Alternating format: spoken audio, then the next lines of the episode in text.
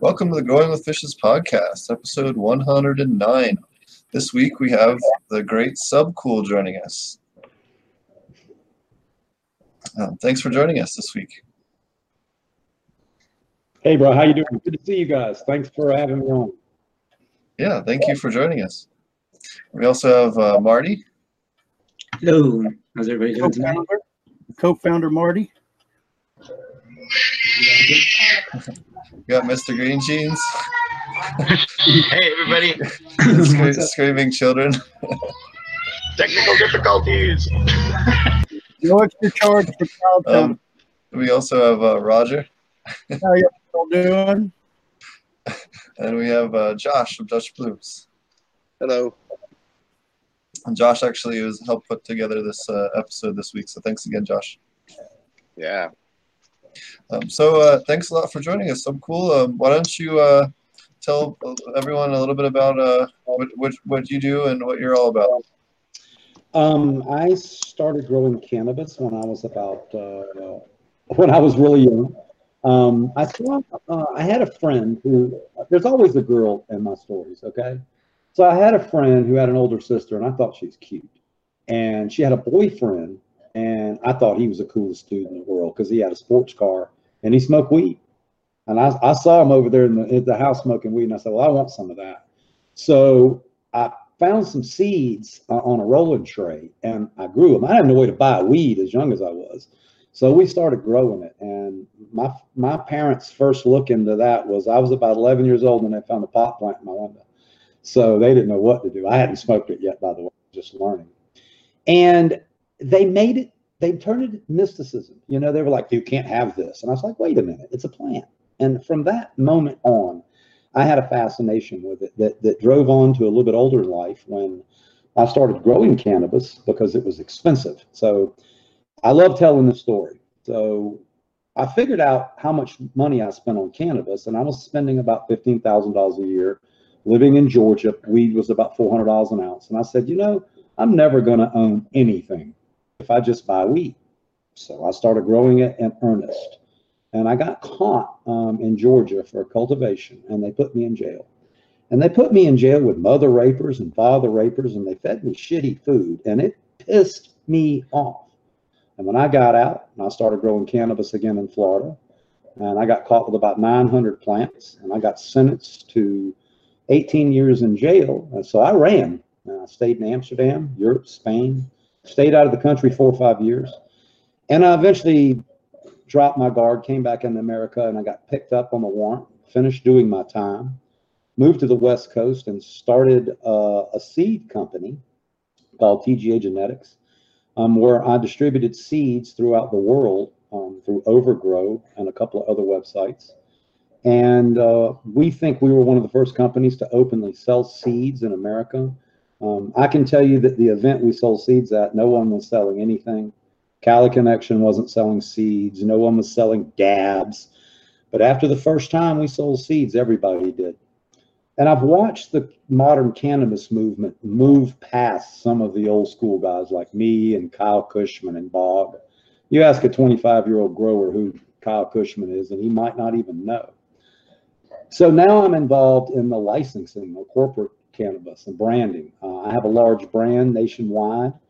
But one of the biggest problems, and I hope to talk about it tonight, is you can go in a store almost anywhere in America and buy my strain, not grown by me. And it might not be tested properly. And it might not be what you need for insomnia or for pain or for your seizures. And we're trying to change that nationwide. Uh, we also are working with the Europeans um, to move some of our California stock into Canada, which we did prior to October 21st which was their cutoff day to bring in genetics. So we moved 50,000 seeds from California into Canada legally. So hopefully we can improve their beaster situation. Um, I want to talk about Canada tonight. Please circle around to the fact that you can go to prison for 14 years for smoking weed in Canada, even though it's legal. And then that's it. I teach people how to grow pot. I have a website called subcool.com where you can go watch videos. The site is not really a commerce site. If you want to learn how to grow, all you have to do is go to Google and type subcool cloning, subcool transplanting, subcool harvesting, subcool bubble making, and I probably have written an article about it in the last 20 years that you can go read. My mission in this world is to teach you to grow so that we can overgrow this fucking planet so they will stop putting our brothers and sisters in jail. And that is my sole reason for being on this planet. That's awesome. So, how did you first get started um, growing and what, yeah, and breeding and, and uh, but I mean, you, you talked a little bit about growing your first couple of plants, but when did you start, um, you know, kind of uh, really, um, really getting into the breeding end of it? I um I was living um on the run, and uh, I had a good friend named Danny Dodson, and he's the guy that put his house up to get me out of jail. And I wanted to do something. He passed away in Amsterdam. He died of a heart attack in uh, Gypsy Nirvana's house.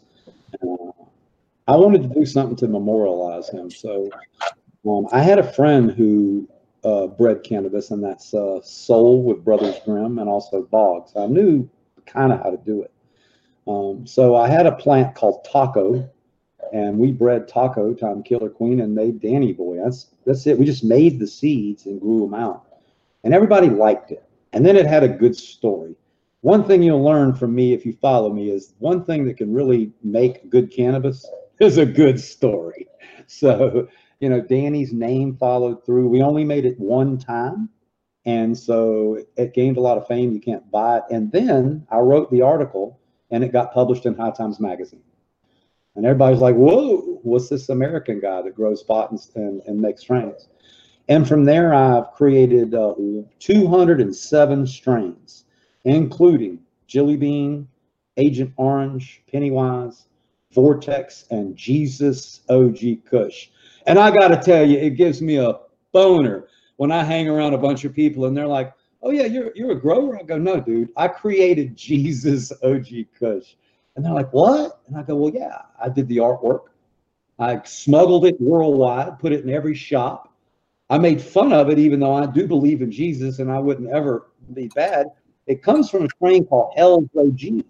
I didn't want to name it Satan weed or demon weed. So I was like, let's just call it Jesus. So that story travels around the world, and now people look to me for advice on how to breed. When it really got heavy uh, is when uh, I noticed uh, potent other breeders started taking my gear like Time Wreck and creating strains like Quantum Kush and Doctor Who, and even uh, the, the the breeder Jinx Proof. Uh, he took my uh, Jesus OG Kush and made the strain Nine Pound Hammer. So it's quite an honor to have other people take and grow a pack of your seeds and make strains. But on the other hand, a lot of times they don't pay homage. So there's a lot of my gear for sale in this world that's either fake or made by someone else. But I got to say, I welcome it because remember what I said in that first statement? Let's overgrow, man. You're welcome to buy my seeds and make something else and give it to your buddies because that's how we'll make it legal. So, So I you, know did- you- you, you created Agent Orange Absolutely, I did. I did it for my wife right now. In tribute to my wife's father who died of uh, Agent Orange. He died of cancer um, in late 78. And so me and Jill thought it would be a great idea to create a strain and name it. Um, we took a lot of heat for it because people thought we were being rude. And in no way, I will tell you that if you're a veteran and you need seeds, ask. They're free forever. If you fought for my country, seeds are free. And that's why we support the vets, and that's why we created Agent Orange. I hear you. I got to step out for a moment, gentlemen. I'll be back. But yeah, I'm smoking some of that right now, and it's the greatest smelling plant I ever grew. Wow, thank you. So you, I've grown Agent Orange too, and I think I've uh, I've grown Hercule too, which I think is um, also is a one to one strain from TGA, and uh, had had some great luck with it. Can I ask you a question about that? So my theory behind Hercule was, you know, Pennywise is supposedly a sativa CBD strain, and the idea behind Hercule was to put that Harlequin and crossed it, crossed it with Querkle, which is purple or Hercule. And do, do you find it to be more sedative or more of an indica, or you can't like, quantify it? Um, well, I grew it outdoors, and we let it go pretty late, so it definitely had a, a sedative. Like it, it was, I definitely felt like it was a, you know, it was more of a mellow kind of high.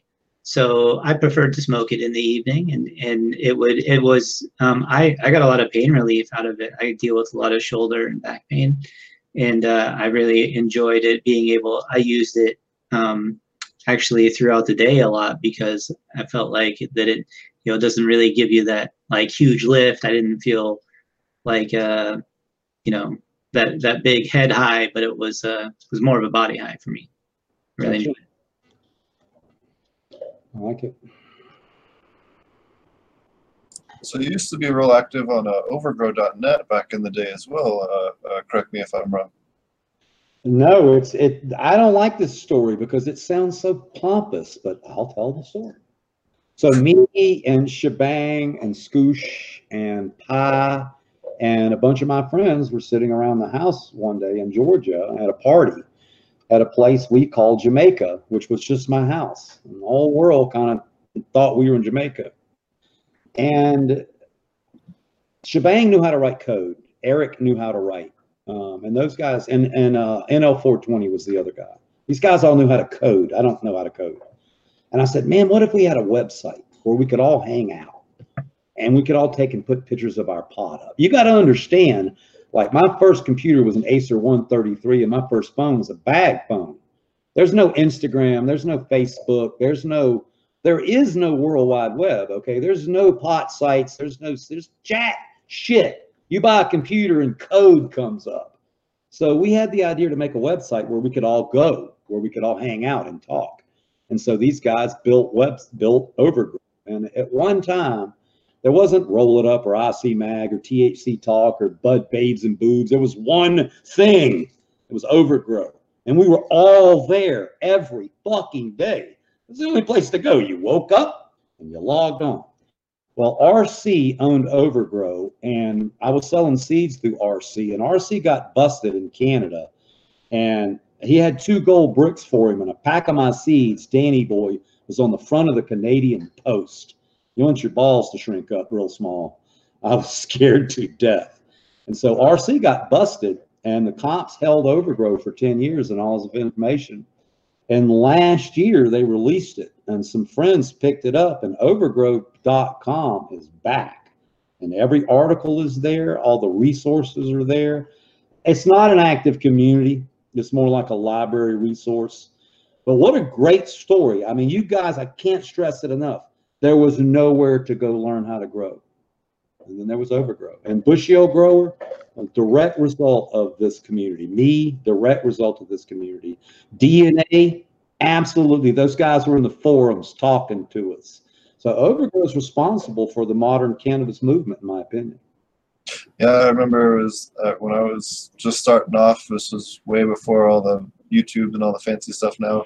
It was uh, overgrow.net, uh, Ed Rosenthal's book, and then Jorge Cervantes had some VHSs, and I don't even think DVDs. Yeah, the DVDs out yet, and that was the three resources that I had to, to even go to. In fact, that's how I uh, learned about Breeder Steve and, and his early aquaponics stuff, and and um, you know uh, you know some of the early work he was doing back in '96 or '7, I forget which, but uh, yeah, we, we've had him on the show and we've talked about that plenty of times as well. Um, so, uh, uh, so you actually uh, went through and had a, a pretty nasty um, events. You're part of the fire and everything up in Santa Rosa last year. And um, do you want to talk about that at all, or? or Yeah, no, I, I'll tell the story. It's um, it was October eighth, uh, two thousand seventeen, and uh, I was up in Northern California. We had been trimming. You can actually, by the way, watch Weed Nerd episode three twenty. It is and see it. It I didn't know this. So I carried my video camera for three weeks because my computer burned up in the fire. And once I finally mixed it, this is what you see. You see me making hash with Frenchie up on the mountain. You see me making hash with Bond up on the mountain. You see me go to Mendo Dope's house and drop him off. And then you see my fucking house burn down. And we lost $12 million in cannabis seeds and uninsured cannabis products. And we ran through the flames. Um, uh, I try, there's things I can't talk about, but at that time, um, I lost Jill. Jill went north and I went south, and we never were able to put it back together. So, but uh, I had a sales guy named uh, Will, and he came and picked me up. I, I'm embarrassed, but not that embarrassed. I was in a hotel room. and I was losing my shit. I was crying. I lost everything I own except my dog. I was sitting there holding my dog, and he said, "Well, I'll be there and come get you." So he came and got me and brought me to Mesa, Arizona. That's how I ended up in Arizona. So we're working hard. We bought a bowling alley in Globe, Arizona, which we are filling up with cannabis. We're one of uh, the state producers, so we can sell to 121 other dispensaries. But by no means do I have a paycheck yet. It's a rat-infested bowling alley right now. We're working on it. I also have a license in California. Uh, excuse me. I work under a license in California called Seed to Soul, and we have the rights to distribute seeds to 3,100 dispensaries in California. We have 1 million seeds sitting in California in the matrix ready. But California says that I cannot do it because I'm a felon. So we have a team of lawyers trying to figure out how we can move these seeds that you guys want to grow into the dispensaries where you can go buy them under California's horrible fucking new law where weed's $600 a pound with a $150 tax and it costs $900 to test it. Um, the age of craft cannabis is going to disappear unless you guys right here hang on. Grow your own cannabis and make your own cannabis. The shit you're going to buy at Walmart and Target in the next three years is not what I grew up growing. And I want to say one thing more to you, panel, and I want you to hear this and I want you to feel it with me. There's an entire generation of kids, the first time they got high was from a vape pen. Not some girl at a Doobie Brothers concert blowing them a shotgun, okay? Uh, It makes me cry. A vape pen is the first time you ever tried cannabis? It's horrible. Agreed. so this is these pictures I have up now are from that uh, Agent Orange and Herkel. That's Agent Orange there. Gorgeous. There. You do me proud, man. Absolutely. Excellent work, sir. Appreciate it. Thank you, Marty. No, you too. Those are giant colas. Well done. I love it. I didn't mean to lose the fire and get into uh, the vape pens, but it's something that really kills me. I, I talked to a couple of kids the other week and they were telling me they use cannabis. And I said, Are you guys know how to roll a joint? No. How roll a joint. we have a vape pen. They probably couldn't roll a joint if you asked them to. Well, they can now because I whipped out a pack of orange I was zigzags. gonna say, sit down, son. We've got some learning to do. Yeah, yeah. Give me that pack of orange papers. He's like, why you need those papers? I was like, just watch. So, Hand me that paper plate. that's it. so, but uh, the thing I went off on in, in California is, I tell you, it's a big deal right now. I mean, you know, three years ago in California, under 64, uh, 250, and I was growing the best cannabis of my life. I was transporting it myself. I was taking it to Organic Can and Buds and Roses. They were giving me good old American cash for it. I paid my taxes. I bought my groceries. Life was good. You get 3100 a pound for weed no more, and you can't drive it up the highway no more. Now you got to have a transporter and a third party packager and no cartoons. Now I get no cartoons on the package, but like they won't even let me use my likeness on a pack. I'm a cartoon. So it's just, I realize the alcohol industry went through this, but the alcohol industry did not suffer what we're suffering right now. I mean, you don't have to produce Jim Beam in one state and then sell it in one state. It's ridiculous. Did you also know that you can buy weed in Washington, drive to Mississippi, and go to prison for 20 years? How do we do this? that um, musician just did that. The pounds. Uh, yeah, he had some pounds. Yeah. It's it's and people made fun of him, but you got to understand there's never been a time in our country where you can walk into a store as an American citizen and 21 years old, buy something, get in your car and travel not across any borders, no gates, there's no Nazis standing in the way. Or do you pass it? You're just driving. And then somebody pulls you over in Mississippi and you straight up could go to prison for 20 years for possession. And they're trying to get this guy for what trafficking because he had some pounds, right? It's a different world. I, I'm sure the people on this panel buy packs like nothing. This is what we do. This is the industry we're in. Doesn't mean we're trafficking. It just means I need some weed. So it's a big problem right now. And then you then you have other situations. Canada. I'm gonna if I can go for a second in Canada. Sure.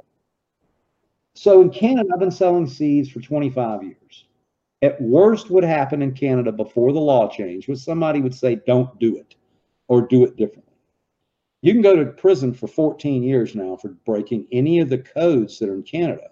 If a 19 year old passes a joint to a 17 year old, he can go to prison for trafficking. So everybody running around saying Canada legalized, Canada regulated out the ass. You smoke the pot they want, where they want you to, when they want you to, and you can smoke some pot. Other than that, it's not legal. Yeah, and so so California is really bad as far as the length of the, the license, but Cal, Cal Canada is even even worse. I know the one that we applied for just manufacturing was 679 pages, double printed, both sides, and the actual application was what 42 pages, I think. You had to just write a un, like basically write a novel. And they keep they do this to keep moving the target. So I have four contracts for Go Cannabis, and as of yet, I'm still fighting for that right. And and this is what burns me up. And this I think this is the right kind of group to talk about this. If our goal is to regulate, they're not. And when you anytime you take cannabis in California that's 400, and then you have weed for sale in Florida that's 4,000, bitch is going to be smuggling. I mean, it, it, come on. I mean, if you're starving to death and you got 100 pounds and you living in Humboldt County, you're going to find out where the UPS office is real quick. And, and I make a joke and I see everybody nodding their head, but you can go to prison for this. And I, these people would rather sell their cannabis locally under real law, but it's gotten too complicated. Yeah, and, and that's, Not and that's well. Go ahead, John. I was just saying, say, Seb, I'm a, I'm a recreational uh, grower in Washington, and uh, I, I don't know how familiar you are with up here, but like most of the companies are, I talk about it a lot on the show, but most of the companies are bigger companies. I'm one of the few that's just, it's just me. I grow all the weed, I harvest all the weed, and uh, man, it is fucking hard, you know. I, I haven't even I, I haven't even got into retail. Like I can't afford to get into retail. So I have weed that I sit on, you know, and and argue about am I going to sell to some dude for 20 cents a gram or 75 cents a gram or if I'm fucking lucky a dollar 25. Like and and, and to, to your topic like I am I have I have a family, you know, and it's really fucking tempting to like, you know, turn them cameras off and like you know, but it's like at the, I can't do it. I cannot do it. It's too it's too risky, you know, for you know, it's and it's just it's really unfortunate because I what I'm trying to do is grow I grow really good organic, clean, you know, cannabis, really cool strains. I'm trying to grow and, and support my community. And I should be able to sell to my fucking neighbors. You know, but right now we have uh we started with 1200 licensed growers. I actually had to buy the license for $75,000 because I came in late because I was one of the medical guys. Um, and uh, now we're down to 600 ish growers, and we only have 250 stores throughout the whole fucking state. You know, Where in what's- 2014 we had 3,000 stores. When I moved, you know, when I was like doing the medical thing, to get you was so that's like what's happened in the last since our legalization, and we've kind of been us in Colorado the first ones, you know. what sucks is, and I'm going to be one of these guys that pisses you off. So Yeah, Um, I heard about a license today in California for twenty five hundred dollars. When I was in California, when I lived in Santa Rosa, I was looking at paying one hundred and twenty five thousand dollars for that fucking thing.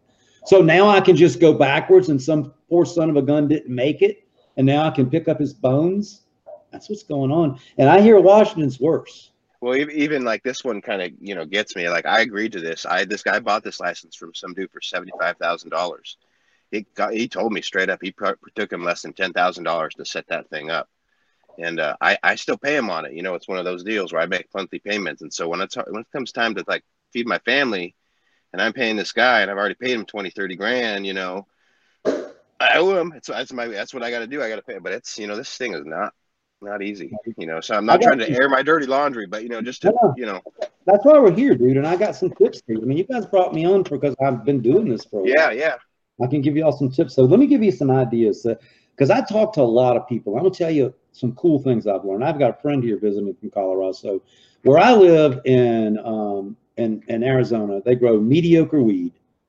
They don't do a lot of bubble. The craft isn't here, but they make diamonds the size of your fist. I mean, they have got the extract art down. And the problem with this is they keep blowing shit up, and it's bad for our industry. So Colorado's been around long enough to where they've stopped blasting a lot of stuff. They've gotten more into the craft rosin. So I can tell you that the one product that will sell the best and it's the easiest move is just what I said. Get really good at making bubble hash and then press it. Um, really good rosin sells for 120 to 150 dollars a gram here, and you don't This need is- to make it. You're totally right. And I just, you know, I actually I won the first Terp Festival here in Washington in 2015 for my hash rosin. You did. And so, dude, I, I totally am on that game. I got four boards I'm looking up at right here. so can you sell? I can't, I can't, I can't sell it for ten dollars a gram, dude.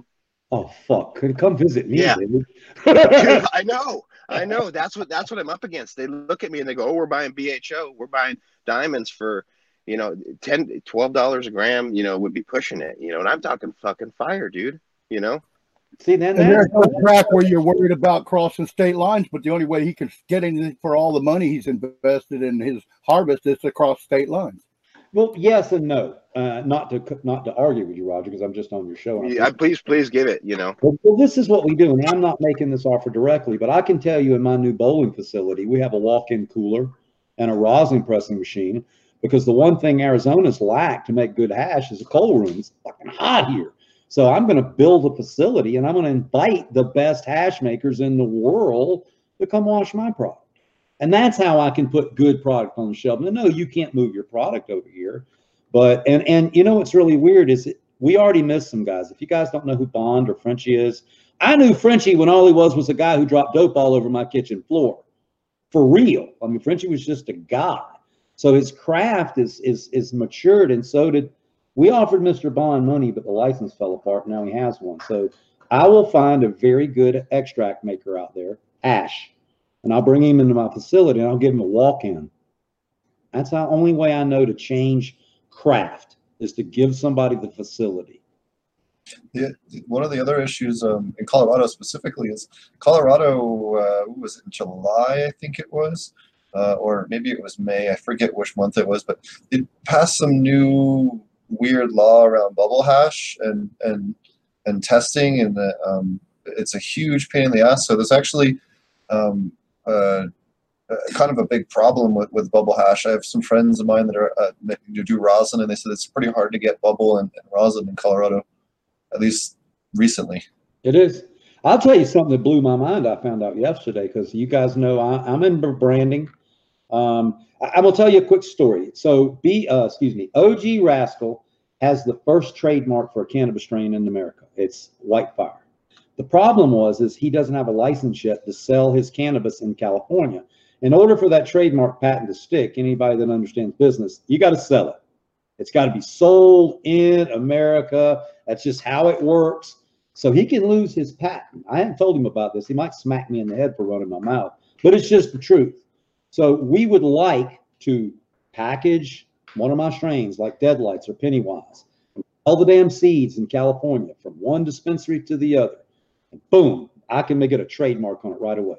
Check this out. Did you know in fucking Colorado, based on the way they do it, they bought my Agent Orange seeds. And then under their Metrc, let's just call Sky Dispensary because I don't know any names. So Sky Dispensary logs their Agent Orange into the system and then becomes their strain. Are you fucking kidding me? You didn't create it. I found that out today and I can't even do anything about it. Not that I care. And this isn't about money. They just literally take my strain and log it into the strain in the matrix. And then I find out, did you know that each shop has their own? What are you kidding me? So there's like 20 different versions of Pennywise in Colorado. Well, and then you have you have so a lot of states, and you know this too, have the mystery 90 days or whatever, where the first 30 days or 90 days they don't ask where the seeds come from, and then once once they have that, then they're locked into their their genetics unless they get them from you know, and, most states still do that. Even even ones that are just coming online now have a you know a period where I mean, they don't ask questions about where the genetics come from, and half the time these dispensaries will just rename it. It Yeah. could be it could be your stuff, and they'll just rename it.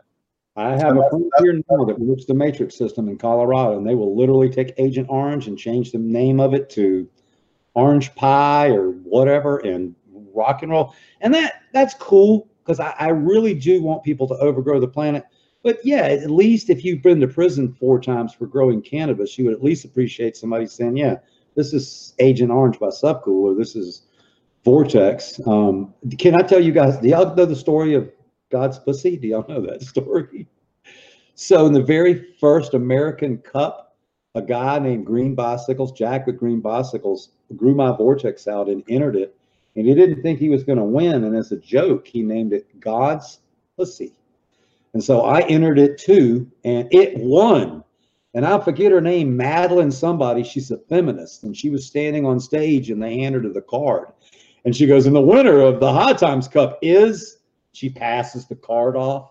And so this is like American history, American cannabis history. You can type it into a Google browser, and the story of God's pussy and Subcool's Vortex will come up. My point is, if we had a real federal law to where we could protect our product, this shit wouldn't happen. You don't see Oreos by Bob at the Piggly Wiggly. Oreos are Oreos, and Coke is Coke. And the customer that has seizures that needs some Pennywise goes into a dispensary that somebody picked a sativa dominant without any CBD that doesn't stop their seizure, we're not medicating our patients. It's not. So, so what level of stability would you say would warrant a patent, like an F1, or how how much? Because uh, this is, you know, this is something that we, you know, I personally I, I have mixed feelings on the patenting and genetics, but I'm not going to, you know, get into it, get into it. But um, what level of stability would you feel is would warrant a patent? I guess you're, you're smart. That's a great question. So I, number one, I am known as Mr. Unstable. We do polyhybrids and we select. So I would think the first thing would be to to trademark the cutting itself. So we have a 28 to 1 pennywise cutting. We found it in 100 seeds. I'm not gonna lie to you, you may never find it again, ever. I think a shop should have the ability to lock that down through Phylos. Do you know what Phylos is? So Phylos. Actually, uh, my uh, a real good friend of mine in Colorado actually works in the same lab. So we do Phylos testing, and then we get a genetic stamp from the breeder, and that's all I'm pushing for. It sounds like I'm pushing for a lot. All I want is when there's a strain in a shop, I want it to carry my mark that says this is really what it is.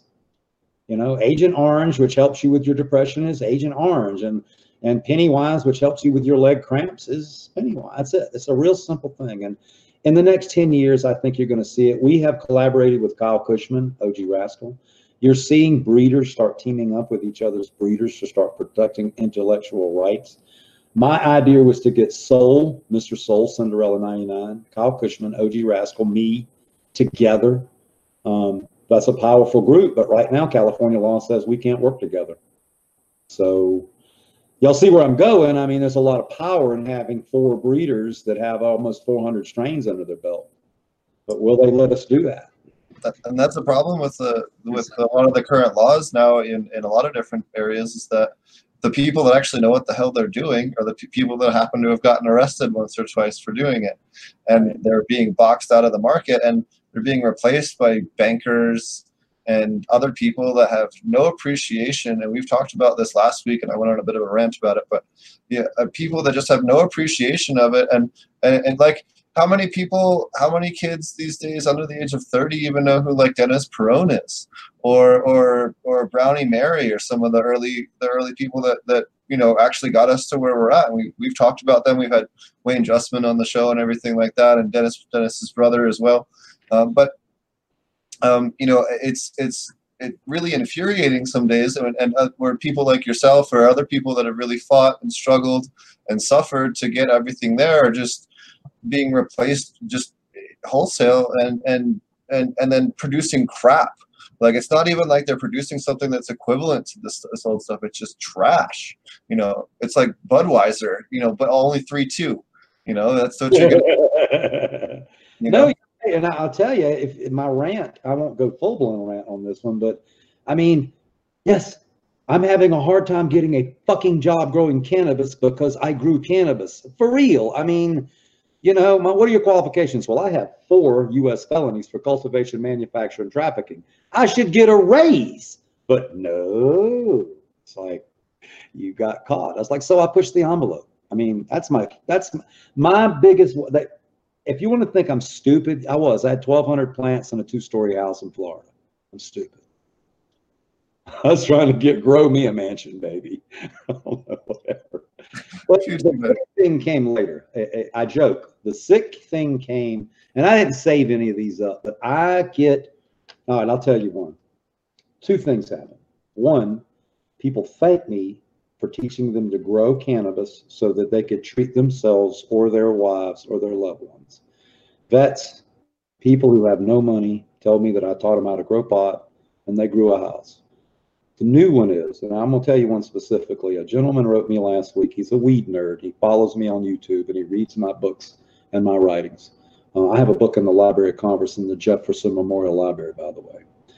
And very proud of that. And he asked me, he said, Sup, he said, my wife of 30 years has got, uh, she's become schizophrenic and I've lost her. And the drugs they put her on make her go away worse. And when I give her cannabis, it helps her and she comes back. And he said, Could I buy some seeds from you, man? I was like, God, how could you ever charge somebody for that? How could you ever not help him? I sent him 15 packs. I mean, he, he has somebody with him for 30 years and he's losing her, and cannabis brings her back. And Big Pharma didn't want to help. And if I can help this man in any way, even if he doesn't grow the seeds, even if it's just somebody saying, Man, I hear you and I, I'm sorry, and here's a hand. If that makes a difference, then that's why I'm still here. That's really awesome. Thanks for sharing. Sorry. No, it's fine. Don't be, yeah. I deal with a lot of sick people, and a lot of people don't see that side of it. I'm kind of, I've become the cannabis, I don't know, the doctor of cannabis, and people ask me the craziest stuff. And I go, I don't know, but I'll send you some seeds. I mean, you know, grow some cannabis and see if your leg cramps go away, or if your sacroiliac goes away, or wha- whatever you have in your body that help. Because cannabis sure has changed my life. So I, I know. Uh, so many strains to choose from too. You know, like I always encourage people, you know, because especially you know new people, you know, that are, are looking specifically for medicinal relief. A lot of times they'll they'll try one strain that they you know buy at the dispensary because you know some high school kid, probably not high school kid, but some young person getting paid minimum wage recommended this strain to them. They tried it once and it didn't work, and they want to give up. You know, it's a whole. You know, we got thousands of different strains and combinations to go through, ways to consume it. You know, like so. Uh, I'm a Bud tender education, Marty. You oh God, don't get me started. These guys. I had a kid yesterday tell me everything I needed to know about Deep Purple, and everything he told me was wrong. Like literally. And I, I tried to explain to him I created it, and he goes, "Oh, you grow." Let me tell you, they are not hiring rocket scientists. Bud tender is not an educated job right now in our country, but we'll work on it. We'll work on it. Yeah, yeah, for sure. I just think that it's important to continue to encourage people, and and I've seen a lot of elderly people. You know, like we run the Facebook group, and we've been doing the podcast for a while, and um, you know, a lot of different stuff. So I get a lot of messages from people too, and it's always great to you know when they have success, like um, you know, even just growing, and then on a, on a whole nother level, if they can have some success. Like I can't even imagine like like you guys creating a strain with a with a specific intent in mind and, and having it come through, man, that, that's got to feel great. Well, the one that the one that uh, has me the most excited in the world right now is is Penny. It's, excuse me, it's Deadlights, and I'll I'll tell you why. Uh, Deadlights, we hit twenty eight to one, and it is unbelievable. It tastes like peaches and watermelon. You know, when you think of a high CBD strain, you just think of that roadside ditchweed, right? No Yeah. flavor. No, no, no. Dude, my Deadlights taste like peaches and cantaloupes. I mean, it is awesome. And so we hit 28 to 1 with it. And but what's as important is I want next year to work with Pheno Seed Bank, who has some 45 to 1 hemp varieties. Now, I've talked to one other breeder who's down with this, and a lot of cannabis growers are starting to grow hemp because the regulations on hemp are much easier. You can grow hemp for cordage and sell the shit out of it. You don't have to deal with all this crap. So a lot of people are switching over. I want to take one of these 40 to ones and cross it with one of my 25 to ones. But here's the difference. Hemp is below 0.03. Everybody understands that. Mhm. So all the time when I buy my penny wise and grow hemp, I go, whoa, whoa, buddy. I don't make hemp, I make cannabis, and you're not going to get below 0.03 with what I have. But what if we take something in the 40s or 50s and we cross it with something from the cannabis family and we make a hybrid plant that's high THC and high CBD? Talk a 2040, talking real medicine, folks. And as long as we can maintain the terpene profile, and I think I can with selection, we'll have something new. Not necessarily that can be grown in a hemp farm because we're gonna we get so good that if you fertilize the plant, it'll go to 0.04, and then you you have to throw thousands of pounds of hemp away. But we want to grow this new variety in in cannabis farms, so 35 and 40 with 10 or 15. Can y'all dig it? Yeah. So that's my new thing, um, and it's pretty easy. Pheno Seed Bank is one of the leading producers of hemp seeds in America, so it's an American hemp farmer. And I am proud to tell you I am an American cannabis seed producer and have been for 30 years. And so I'm proud of that. I didn't go to Amsterdam like everybody else. I didn't tuck tail. I did it here. And I'm proud of that. And so we want to make American genetics together with our friends like Pheno Seed Bank. So, so what traits do you look for in um, when you're breeding in male plants specifically? Male plants are very unique. So first we have to cover the basics of botany. So the last male plant to show sex in your room under normal conditions with no stress is going to be the most drug dominant. The dominant state of, of cannabis is hemp. And if it wasn't for man, it would all be hemp. I have a theory that a couple thousand years ago, some Indians or some Aboriginals smoked some hemp and they got a little tingle from it and they started breeding with it. I think the biggest omission of cannabis history is Indian, American Indians. If you don't think American Indians were breeding with cannabis, you're a fucking idiot. I mean, we know that, that Columbus brought seeds over. We know that uh, a lot of the early uh, people brought them in. We also know that uh, Columbus had them with him. Um, and so we know they were on the planet here. So all that was left out. Um, so I'm rambling here. But so if we leave it alone, the very first male plant to show sex is going to pollinate the female plants. And over time, they all become him. So what we have to do as breeders is find that one male plant that wouldn't make it. For a plant that has capacit resin. In other words, the male plant has visible resin. We look for a terp that is unusual. And unusual means most male plants smell like grass, wheatgrass, hay, etc. If you rub enough male plants every once in a while, you rub one and you're like, oh shit, it smells like baby poop and puke and cherries, for instance. Make the note and put him over in the corner. So if he's the last male plant to indicate, he would never make it in the wild. And so that's a good thing. If he's got the right kind of smell that we look for, that's good. And then we move on to the next. We want to flower him out, and he has to have big balls, as ACDC would say. We don't want little wimpy clusters because that's not going to force clusters of large colas. So it's just common sense that a plant with big, giant, grapey clusters, big colas of male plants, is going to produce plants better than a male that's got just a couple of little male pods. So that's next. And then another one that's kind of unusual is huffing pollen. Now this sounds kind of crazy, and I don't mean with a straw, but in a breeding room, when you kick a male, the pollen will release, and you you breathe it in. Some people, by the way, get horrible hay fever attacks and choke to death. I have a fatal respiratory disease, and I don't have any cilia in my lungs; they're all gone. I don't sneeze or anything, and so I can smell pollen. And so what I do is I open my mouth and I go, and the pollen lands on my tongue and on my gums and on my lip, and you can taste it. Okay.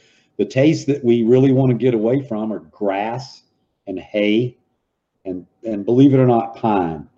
And this taste we want to get into is something really exotic, like oranges or strawberries or watermelons or coffee. That's that male that, that is unusual. And then last, we take that male, we cross it with a known mother plant, and we give those thousand seeds to growers, and we let those growers grow the plants out, send us back the information. If we're looking for cherry, we're looking for growers to say, "Sub, it tastes like cherries." If If we're looking for short, we're looking for growers to say sub. It looks short. And if we get too many characteristics from a test strain that we didn't want, we kill it. And I just wrote an article about Black Dahlia. If you guys are growing Black Dahlia, it's a beautiful strain, beautiful coloring. Um, everybody likes it, but three test growers got hermaphroditic traits, and I crushed the strain. It's gone for good. It's even been picked up by a magazine, and people call me and want to buy it. But as a breeder, you cannot give in to that. If somebody, if you good growers grow it out and they say, sub, I had to kill a couple females because they had monkey food on them, then you have to be true to your craft. And I think that is one thing I've done that other people don't do. I've killed so many plants. We used to throw seeds away in uh, this one cop's flower bed in Georgia. We'd go by a thousand, toss all the seeds in the yard. But you got to be willing to kill a strain, all the seeds, all the clones, all the parents, and not put your name on it. And if you only produce really good genetics, then down the road, maybe somebody will remember you for something like Kaboom or Jesus or something like that. Is there any um, weird or oddball traits? I know Mr. Green Jeans has talked about um, the one strain he's grown has had a bunch of twin seeds and some other funky traits that we've talked about in the past. Is there any uh, maybe oddballs or funky mutations you've seen along the way? And um, the other question with that is, do you think that because um, I've heard different things on polyploids in cannabis and whether or not they're actually genetically possible, um, given the the way that cannabis's genes work? You know, I will tell you, I'm not a trained grower. I, I taught myself. So, but we always thought a polyplant was that three-sided thing, and we see them all the time. The three-sided plant. I don't know if it's a true polyploid though, because they grow out of it. Have you ever had a poly or a three-sided plant grow out of it? Have you ever seen that? Because I had a clone once that it absolutely had three sides to it, and I didn't pay attention. And down the road, I noticed it didn't have three sides to it. So absolutely, I think anything is possible in cannabis. How many people have seen the bud growing out of the fan leaf? You know, we call them that. We call that wanting to be dank, baby. It wants to be dank. It's just growing a bud leaf out of it. You know, cannabis isn't a magical plant, and then we are interspecing the hell out of it. I mean, you got to understand. Somebody talks about land race now. I almost laugh. I mean, everybody is crossing everything with every single thing, and so it's really hard to get down to that original land race. So I have seen my favorite morph is a plant that's yellow and green. God, I wish somebody smarter than me could tell me what that is. So that's half the leaf is yellow and half the leaf is green. Have you guys ever seen that on a plant? What does that? You know, So couple, and I didn't know how to answer it, but yeah, we've had it at I love growing marijuana.com had somebody come on and post a picture of that and go, What's wrong with my plant? Or is this, you know, and it didn't look oh, like it was unhealthy. So, so there's a couple of things, and actually, there's a couple of things that can happen. One, you can have natural variegation, which is around a one in a hundred thousand genetic mutation with the seeds, and that's just normal. It's the same as like, um, like the variegated pothos you can get at your, your grocery store. You know, it's no different than that, or or some of the fancy stuff you get at, at your local nursery for for normal garden plants. Um, and then the other two things that can cause it, there's actually two viral infections uh, that can cause it. If you notice, it starts off as a couple of streaking and then splits to half or qu- three quarters of a leaf, and then it starts to being whole leaves. That's actually a viral infection. Um, uh, it's similar to, to tobacco mosaic virus or tomato mosaic virus, um, and that can actually totally destroy the strain because what will happen is it grows and grows and grows and then it doesn't have any more leaves that actually have any more chlorophyll and then it just dies because it can't produce any more energy. Um, and i actually have a, a, a plant uh, a, one of the natural variegated that i had. I posted a video on it on my youtube channel from a couple of years ago uh, that i got and then i've also had uh, uh, once or twice i've seen the actually was uh, cross-pollinated with hemp field hemp uh, that was blown, you know, pollen blew in in Colorado. Actually, that I've seen that um, uh, viral infection. We've actually tested a lot of our plants through tobacco mosaic virus because I was scared about it. Um, I wanted to cover one thing real quick since you guys got me on here. Sure. Uh, that's important. Um, people talk about genetic drift a lot, and I don't believe in genetic drift. I believe genetic drift happens when you take a sick clone.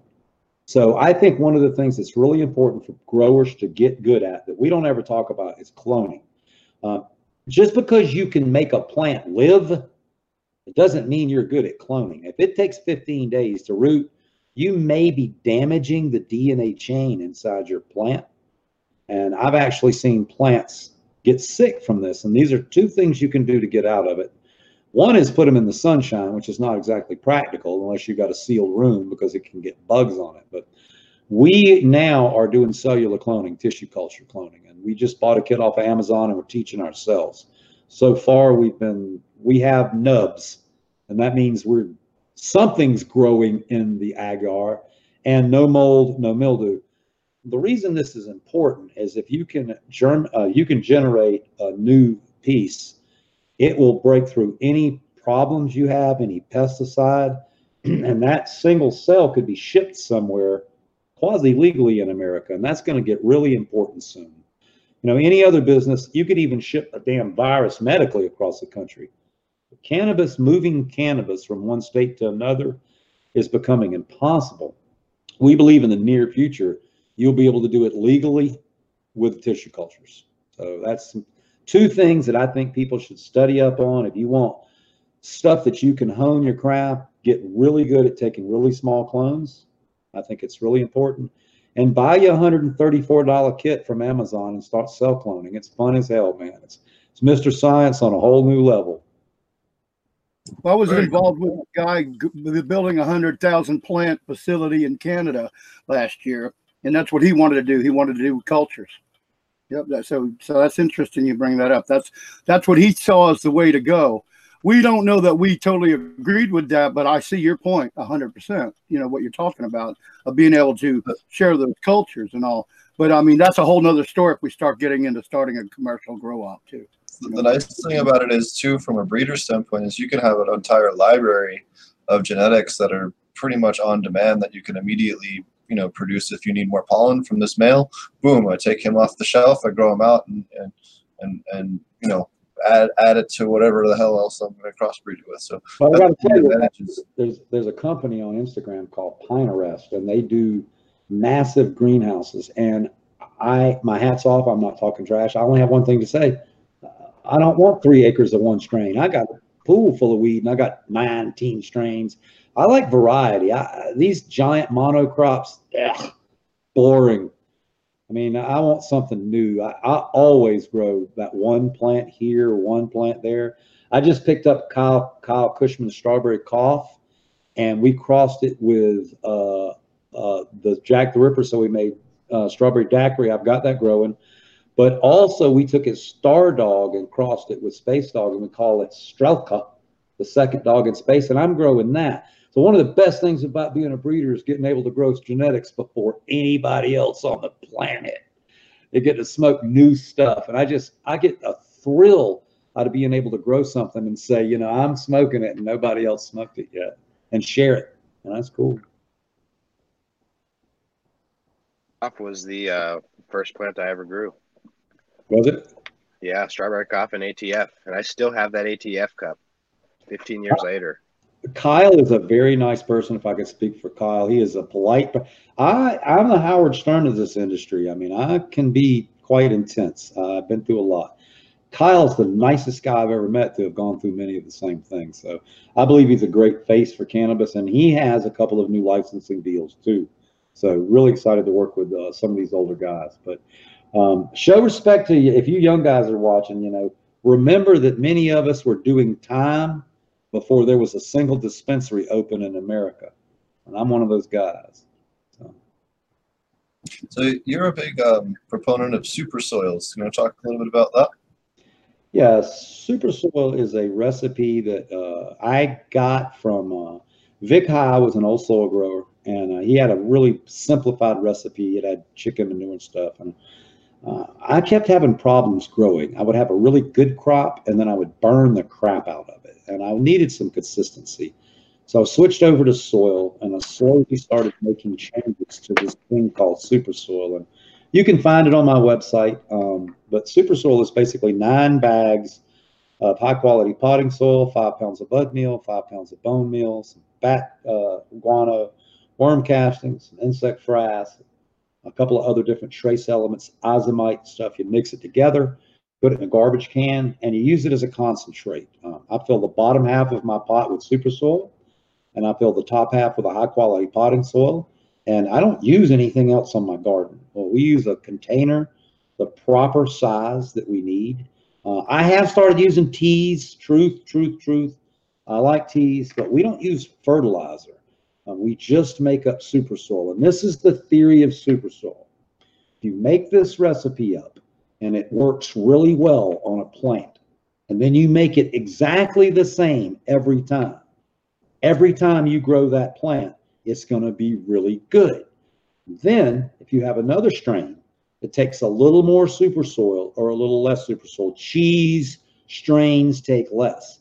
Then you know when you transplant it, you just use a little less. And what I'm able to produce is consistency. And it goes further. When I have 20 super soil cans in my backyard, all made up properly, sitting there with insect frass on them, I know I have trouble free growing for the next month after month after month because it's repeatable. It's like making brownies. Take the super soil, you put it in a pot, put the plant in there, you shape it, and you feed it with water, good, clean water. And I'm able to produce anywhere between two and two and a half pounds per 1,000 watt light using super soil. And then I was able to transfer this method to other people. And even people in Ireland and the UK, where apparently you have to ride a fucking bicycle to go get your worm castings, still make worm castings. I mean, you can buy sheep poop and you can get, it's just simple ingredients. There's no place in the world that doesn't have blood meal. There's no place in the world that doesn't have bat guano. There's no place in the world that doesn't have, you know, uh, worm castings. And so it's just a simple formula that you can run down to the grow shop, mix up three cans of it, and three cans of it lasts me through about 10 pounds. So uh, a lot of people have transferred this recipe. Me and Dutch were talking about it beforehand. There are entire factories that make super soil and then deliver it to giant commercial grows, and they just grow in it. Just go. Yeah, I get questioned about that all the time on the forum too. We're always, I mean, it's funny. It's I love having you on tonight because you're sitting here going through all the stuff you've been involved with, and I get these questions I do my research and you know I've I've used basically I've made super soil basically in the past when I first started growing. Then I grew into the nutrients and I went all over the place because I teach people, but I wasn't interested in just doing one thing. And I don't think you did either. You've come to what you think is the best. And that's what we're all striving for. But yeah, I get the questions about super soil all the time. So it is so great to hear you say that tonight because now I have a better way of answering questions to people on the, on the forum and we've got thousands and thousands of new growers, and they're our age. That's what I love about it. They're the growers that are coming out in droves on the forum, and at least ours, because I, I made our forum very friendly. Friendly. There's nobody's getting cussed out or anything over there. You come there and learn to grow successfully. We've had first time growers win the bud of the month contest. That's almost unheard of to have a guy that never grew before buy your genetics, grow a plant, put it up, and the membership votes his bud the best, of, and he wins a pack of free seeds. You know, and we do that every month. But I get the super soil, and now I feel more confident about giving a better, more informed answer. So thanks for that. You're welcome. And Roger, I'll tell you, the biggest contingent of growers is older growers. I heard something funny last week, and somebody asked me if I had some weed that wasn't so strong, and you guys laugh, but you're going to see people who want 13 and 14 percent strains who want to sit around and smoke it, not yeah. see and shit you know what the number one seller was when Colorado legalized the first two years? What? The number one seller for all cannabis products in Colorado, as far as single item, was the rookie cookie. The the the the super, you know, it's like five or ten milligrams in the whole cookie.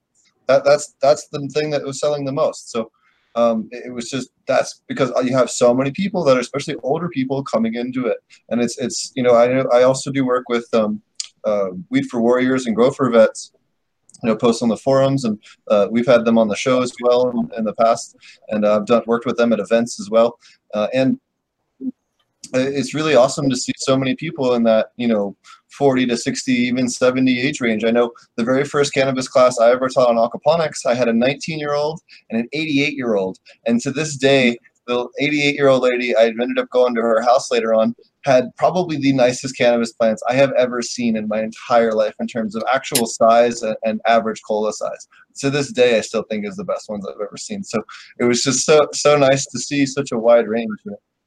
You wait until you get not cutting down my culture or my son's culture, but you wait until it's not Beavis and Butthead, till it's the guy that's growing the champion tomatoes every year for the past 30 years that put some cannabis in his yard. That's what you're going to see. I need to kick out, but I, I, I want to tell you guys, and I have a little message for you guys. So, um, each time in my life when something tragedy has befelled me, and generally in my life it has been um, getting arrested for cultivating a cannabis. Um, the way I bailed myself out of it was I took a seed and I planted it with love and respect, and that plant gave me back everything I needed. And when I came here to Arizona and my house had burned down and I had nothing, nothing, nothing, I bought some dirt and I put some seeds in it. And uh, you can go on my Instagram now. I got a pool full of weed and two brand new cars. So, and I'm not trying to be an ass when I tell you this. What I'm telling you that even when we were talking about the low prices of cannabis and the regulatory problems, this plant has given me everything I have ever had. Literally, literally, the things I own were bought with cannabis money now. So if you give your love and passion to this plant, it will still take care of you. And for those of you guys who are looking to buy my seeds, you, you can go to subcool.com. There's a list of distributors. It's pretty easy to get my seeds. Uh, I mentioned it before. If you're sick or broken and you need my help, you can reach me at subcoolseeds at gmail.com. I read every email just like you're my brother. If I can help, I will. Um, and that's it. I sure appreciate you guys having me on. Thanks for taking the time to join us, and you're welcome to come uh, come back anytime. Yeah, thanks for coming. I really appreciate it. Thanks a lot. Awesome. Thanks again. I'll see you soon. Roger, I'll have to come over and check out your site.